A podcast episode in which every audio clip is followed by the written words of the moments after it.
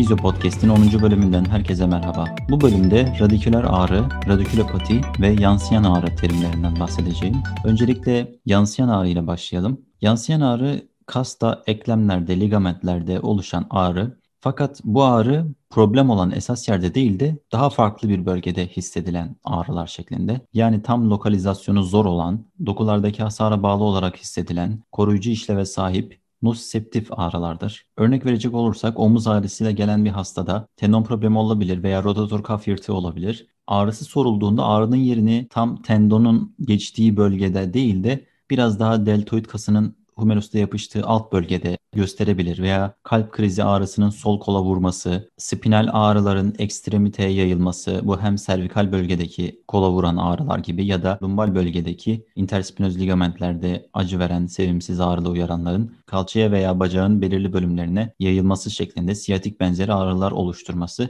yine yansıyan ağrıya örnek olarak verebiliriz. Şimdi radiküler ağrıya geçelim. Onu da açalım biraz. Radiküler ağrı sinir kökünde meydana gelen bir problem nedeniyle oluşan ağrı şeklinde özetleyebiliriz. Bunun en sık sebepleri disk herniyasyonu yani fıtıklaşma ve stenoz yani daralma şeklinde. Kişiler yaşlandıkça omurgada gelişen çıkıntılar veya disklerde meydana gelen incelme sebebiyle spinal sinir köklerinin çıktığı aralıkların daralması. Burada önemli bir noktayı sizlerle paylaşmak istiyorum. Spinal sinir kökleri omurgadan çıktığı aralığın yaklaşık 1/3'ü büyüklüğündedir. Bu da demek oluyor ki kanalda daralma veya bir disk hernisi durumu olsa bile sinirin kaçabileceği bir aralık var. Ve bunu da hastalara belirtmenin iyi olacağını düşünüyorum. Sinir bulunduğu yerden biraz daha dışa doğru itilebilir. Yani yine aralık içerisinde kalır fakat bulunduğu noktadan biraz daha dış bölgeye doğru itilebilir. Bu durumda ise inflamasyon meydana gelebilir sinirde. Radiküler ağrıya sebep olan diğer durumlar ise spondylolistezis yani bir vertebranın kayması, tümör, enfeksiyon, kist gibi durumlarda radiküler ağrıya sebep olabilir. Birkaç kavramı açıklamak istiyorum. Bası olması. Sinire bası her zaman ağrı meydana getirmez. Örneğin dirseğimizi büküp ulnar sinire baskı yaptığımız zaman ağrı değil de değişik bir his tecrübe edebilirsiniz.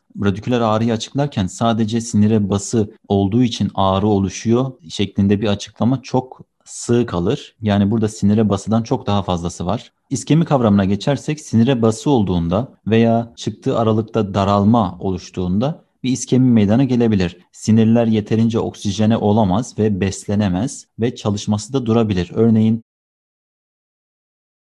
bacak üstüne atıldığı zaman, uzun süreli kaldığı zaman geçici bir düşük ayak oluşabilir. Ayağımızı hareket ettirmekte zorlanabiliriz, uyuşabilir, hareket ettirmede zorluk meydana gelebilir. Veya örneğin yatarken kolu uzun süre baş üstünde pozisyonladığımız zaman bir süre sonra kolun geçici paralizi durumu oluşabilir. Bir hareket ettirememe ve uyuşukluk şeklinde bir his tecrübe edebilirsiniz. Bu da iskemi kavramını açıklıyor. İrritasyon kavramına geçersek sinirin irrite olması yani bulunduğu durumdan pek hoşlanmaması, rahatsız olması şeklinde biraz daha açabiliriz. Diskin içerisinde bulunan materyal vücudu irrite eden bir materyal olabilir ve bu materyal sinire doğru yaklaştığı zaman veya değince sinirin de irrite olması normal bir durum gibi duruyor. İrritasyonu da bu şekilde açıklayabiliriz. İnflamasyon ise sinirin disk materyali tarafından irrite edilmesi sonucu inflamasyon meydana gelebilir. İnflamasyon dediğimiz ne? İnflamasyona biraz daha yine örnek verecek olursak örneğin ayak bileğinden örnek verelim. Ayak bileği burkulmasında ayak bileğinde meydana gelen bir ödem, ağrılı durum yani o inflamasyon durumunu, iltihabi bir durumu ifade ediyor. Peki radiküler ağrı ve yansıyan ağrıyı nasıl ayırt edebiliriz? Öncelikle şunu belirtelim ki bunu anlamak için kesin bir test yok. Sadece hangi tarafa yakın olduğuna dair birkaç ipucu verebiliriz sanırım. Radiküler ağrı daha yakın olduğunu düşündüğümüz klinik tabloda bacak ağrısının bel ağrısından daha kötü olduğu durum. Bazen sadece bacak ağrısının olduğu durum. Bel ağrısı hiç olmayabilir. Burada radiküler ağrıyı düşünebiliriz. Sinir tanımları daha yaygın. İğneleme, karıncalanma, hissizlik, bacağın soğuk hissedilmesi gibi bir durum. Düz bacak kaldırma testinin pozitif olması, diz altında ağrının bulunması, hissizlik, güçsüzlük ve iyi lokalize edilmiş ağrılar genellikle nerede olduğu ağrının nerede hissedildiğini iyi lokalize ediyorsa kişiler bacaktan aşağıya doğru sızlayıcı, zonklayıcı, keskin bir ağrı şeklinde tanımlanırsa elektrik şoku şeklinde de olabilir.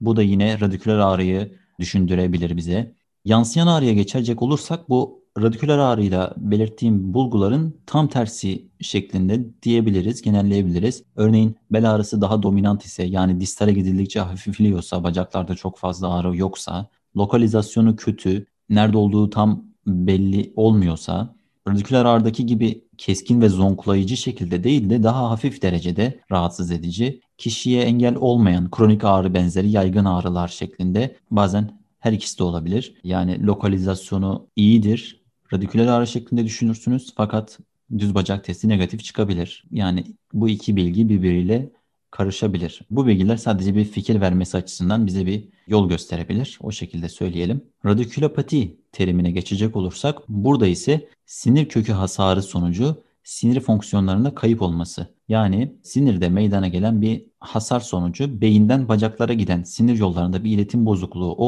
olduğu zaman kaslarda güçsüzlük meydana gelir. Bacaklardan yukarı doğru gittiği zaman da yine aynı şekilde orada bir sinirde hasar olduğu için bacaklardaki his duyusu, örneğin sıcak soğuk, dokunma duyusu gibi duyular yukarı beyine doğru iletimde bir bozukluk olduğu için iletilmediği zaman bu sefer hissizlik, hafif dokunma duyusunda kayıp, sıcak soğuk hissinde kayıp, sivri künt hissinde ayırt edememe gibi sinir fonksiyonlarında bir kayıp meydana geliyor. Kompresyona bağlı olarak sinir kılıfında, yani miyelin kılıfta meydana gelen bir kayıp ve sinir inflamasyonu söz konusu olabilir. Bazı durumlarda da aksonal hasar da meydana gelmiş olabilir. Yani sinir sağlığı bozulmuş durumdadır ve aksiyon potansiyellerini rahatlıkla iletilememektedir burada.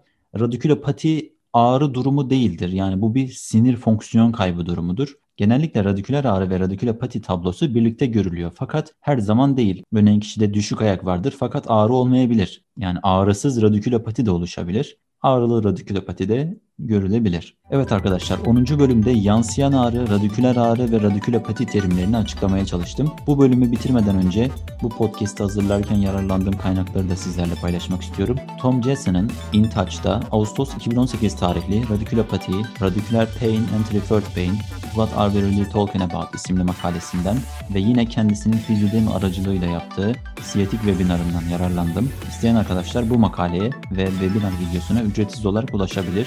Dinlediğiniz için teşekkür ederim. Hoşça kalın.